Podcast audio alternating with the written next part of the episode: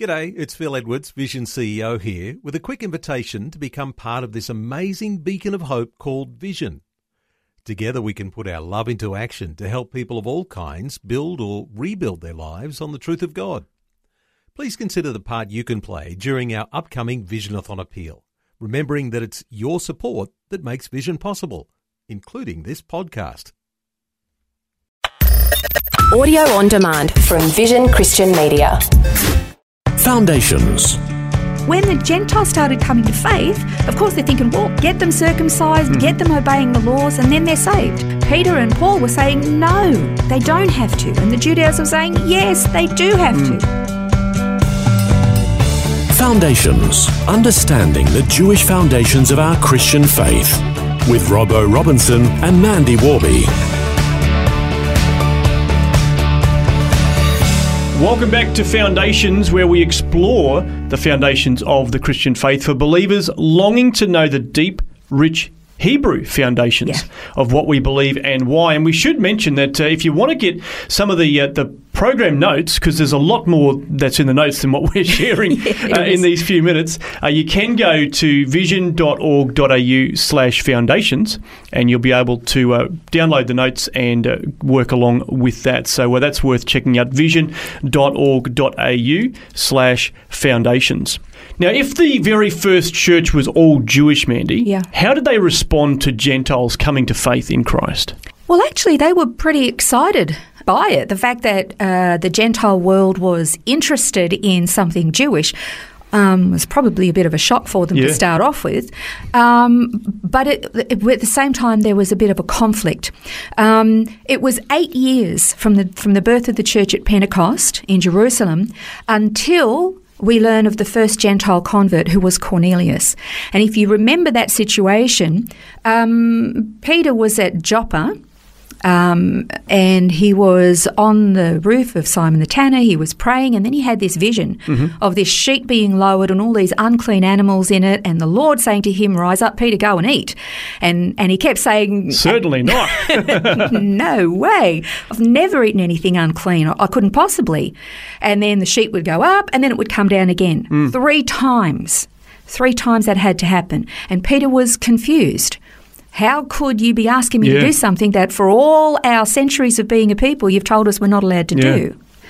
And people think that that's about food, but it wasn't. Because as soon as he comes out of this vision, there's a knock at the door downstairs, and there's a delegation from a centurion from Caesarea Maritima, which is about a 35, 40 minute drive. Not for Peter, because he had to walk or, or ride his donkey or whatever. Um, and uh, that was north. Uh, beautiful place. You should come one day yes, I'd love to. and and a, and then there it's a Gentile group, and suddenly Peter goes, "Aha!" Yep. The penny That's what the message was about. Mm. It wasn't about food being unclean. It was about the separation that had always been between the Jewish mm. people and the Gentile people. Yep. Because it Um, wasn't just that the Jews weren't allowed to eat pork. It was they weren't even allowed to go into a, a Gentile's home. Like there was all this, the rules and customs around that that were just, as you say, ingrained within their psyche. It was, because remember, God was repeatedly saying, Come out and be separate, come out and be separate. Don't be like them, don't mm. dress like them, don't eat like them, don't live like them, be separate people. So they literally separated themselves, even within their community. It doesn't mean that they weren't friendly with them, had lots of Gentile friends, but you're right, they wouldn't even go into a Gentile home in case there was something unkosher in there, which hmm. there would have been, even if they were just having ham sandwiches, and they would have been defiled by being in that place.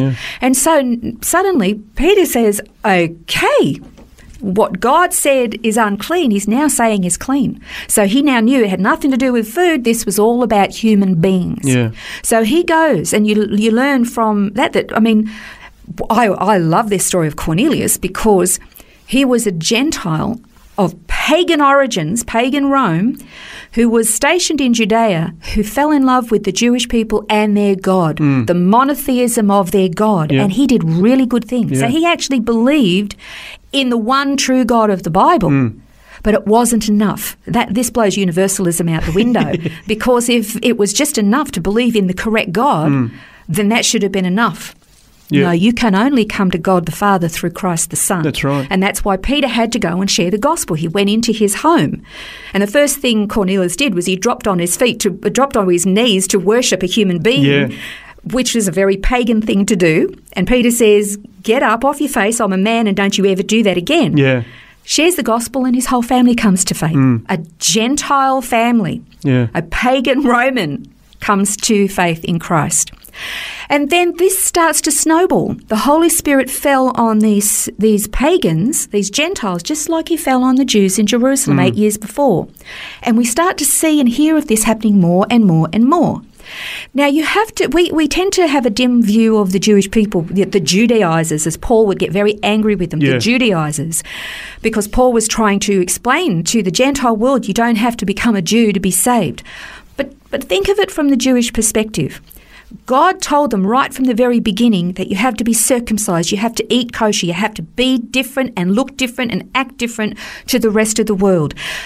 Remember uh, when Moses was in Midian and God revealed himself to him in the burning bush, said, Go back and tell Pharaoh, let my people go.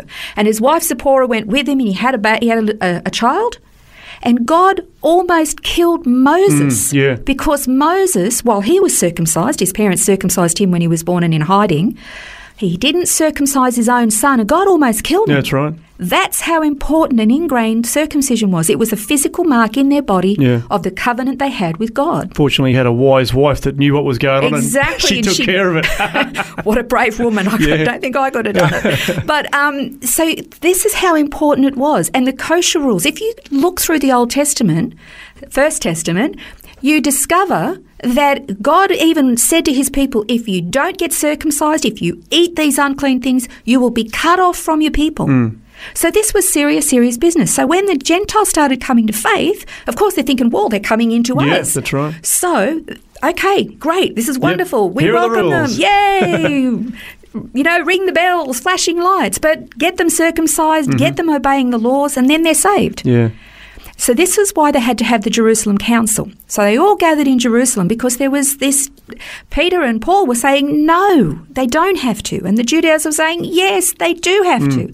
So they met together. They had the council, and that's when Peter and um, Paul both said, "You know what? God is pouring out His Spirit on the Gentile world, Yeah. exactly like He did for us, and He's doing it." without any kind of discrimination, just exception, no distinction, and that's really important Yeah. to remember that point. And and then they said, why would we want to put a burden on the Gentile people that we ourselves can't live under? Yeah, that's right. If God is accepting them, then we should just accept that God is accepting accepting accepting them that way. And then James, who was the, the pastor in Jerusalem, James, the half natural brother of Jesus, Yeah. he says, okay, he makes this distinction. This is what binding and loosing is. It, it means forbidding and permitting. That's what it means. It's a le- legal designation, binding and loosing. We will forbid them from something, we will permit them to do something. So, so James says, okay, it's obvious, God is accepting them, and we're not going to put a massive burden on them. All we are going to require of them is a few things. And that was that they abstain from sexual immorality, that they don't eat any food offered to idols, that they don't eat animals that have been strangled, and they don't eat blood. He said, other than that, we put no other burden on them. Now, the reason I wanted to emphasize this is because a lot of people think if you want to study Hebrew roots, that somehow you've got to become Jewish. And a hmm. lot of Christians, in their excitement and enthusiasm, get really strange, become a little bit weird, and Yeah. become more Jewish than the Jews. Start uh, celebrating the different festivals and all this sort of thing that uh, are there to well, to be had. Well, the, the, the, festivals are important because they're so significant, but you don't have to keep them. You don't have to grow the forelocks. Yeah. You don't have to wear the tassels on your clothes, and some go that far. And there are some weird groups, and I, that's not what we're saying here at all. And, and there's, Paul even spoke against it. If you read in uh, 1 Corinthians chapter 7, Paul is talking about being really dedicated to serving God, being enthusiastic about it. But he talks about the struggles that you can have, and he's talking about the marriage relationship. And he's saying, you know, if you're married, fine. If you're single, fine. If you're married, don't try to be unmarried. And if you're single, don't try to be married. Just mm. serve God as in, with all your enthusiasm. Yeah. Because if you get married, you suddenly your, your loyalties are divided. He said it's not a sin to be married, but you suddenly got a spouse to think about. Mm. Whereas if you're single, you can just devote yourself to God. In the same conversation, he then goes on and said, if you're of the circumcision, don't seek to be uncircumcised. And if you're uncircumcised, don't seek to be circumcised. In other words, if you're Jewish, don't try to be Gentile. If you're a Gentile, don't try to be Jewish. Yeah. Just be as you are in the state that God has you in and serve Him wholeheartedly. Yeah. Because that's not crucial for salvation. So it's very interesting um, to study all of this stuff, but don't think you have to suddenly be Jewish. You don't. But the Jewish foundations is crucial. Absolutely. And we will uh, continue to look at why the Hebrew foundations are so critical in our next program. This has been Foundations, a look at the Jewish foundations of our Christian faith. For study notes, resources, and more, see vision.org.au slash foundations. Thanks for taking time to listen to this audio on demand from Vision Christian Media. To find out more about us, go to vision.org.au.